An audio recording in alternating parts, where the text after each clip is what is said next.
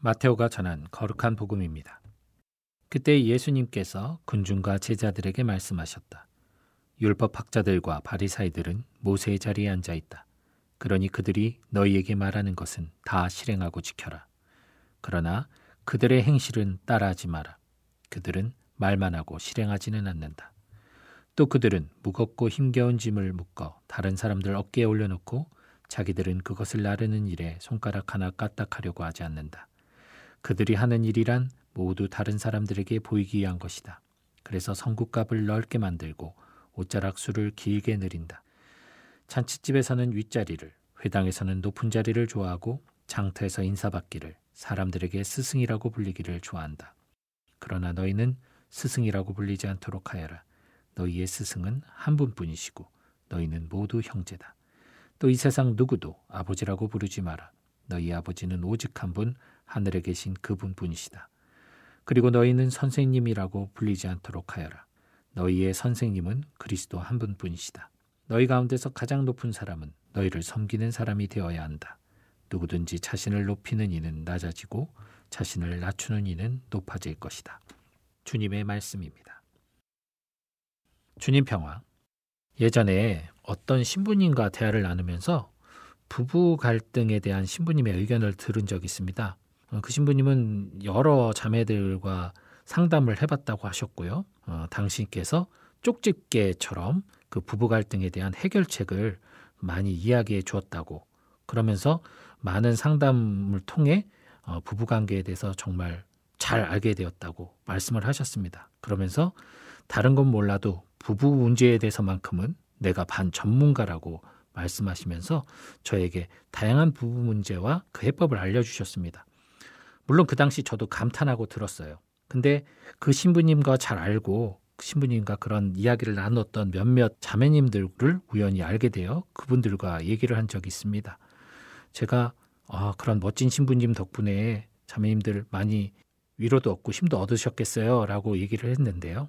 그 자매님들 말씀들이 비슷했습니다. 어, 신부님이 어떤 말을 해주셔서 혹은 해결책을 주셔서 좋았던 게 아니라 그저 신부님에게 우리가 이야기하고 그분에게 위로받는 것이 좋아서 얘기했다.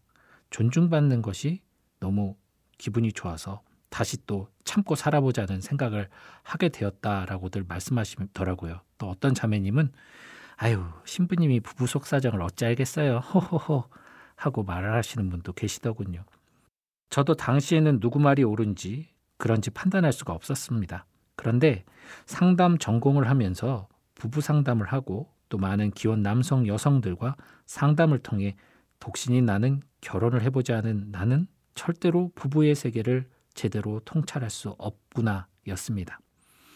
그저 그 갈등으로 인해 상처 입은 마음을 위로하고 그에 의해 파생된 심리적 정서적 문제에 대해 함께 고민하고 해결을 도와주기 위해 동반하는 것이 최선임을 알게 되었습니다.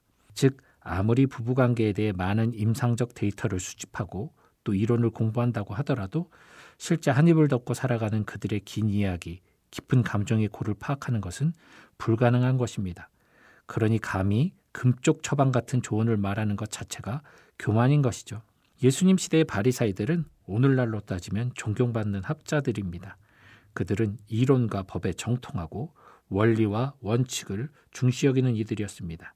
모세의 자리에 앉은 즉 당대 사회의 권위와 명망과 존경을 한꺼번에 받는 석학들이요 지성인이었습니다. 그리고 그 원칙을 지키기 위해 그들은 과감히 하나의 가치를 그들의 율법 속에서 삭제합니다. 바로 나입니다. 수백 개의 율법 조항은 하나같이 하느님과 인간의 관계 속에서 어떻게 하면 하느님을 더 완벽하게 섬길 수 있는지에 대한 방법론을 제시하고 있습니다. 하지만 정작 구약을 통해 수도 없이 하느님께서 말씀하셨던 사랑하는 사람이 바로 나 자신임을 그들은 배제하고 말았습니다. 즉 어떠한 법보다도 앞서는 하느님과 나의 사랑의 법 그리고 그 사랑으로 인해 파생되는 자비와 용서, 화해와 일체 삶을 바리사이파 사람들은 또 율법학자들은 간과하고 말았습니다. 사랑은 지키는 것이 아닙니다. 드러내는 것입니다. 그러나 이들은 그저 사랑을 지키는 것에만 급급했습니다. 하지만 여러분들도 아실 것입니다. 완벽한 사랑보다는 조금은 모자라고 조금은 서툴지만 진심을 다해 내 마음을 표현하고 상대방의 마음을 수용하는 키 작은 사랑이 훨씬 더 설레이고 행복함을 느낀다는 사실을요. 오늘도 하느님을 더 사랑하기 위해 애쓰시는 여러분, 무엇인가 규정을 지킴으로써 나의 사랑의 성실성을 증명하려 노력하시기보다는 그저 내 존재 자체로 하느님에게 기쁨이 되는 아름다움을 수용하고 주님에게 기쁨이 되려는 마음, 즉 서로 사랑하는 여러분이 되시길 바랍니다. 주님 평화.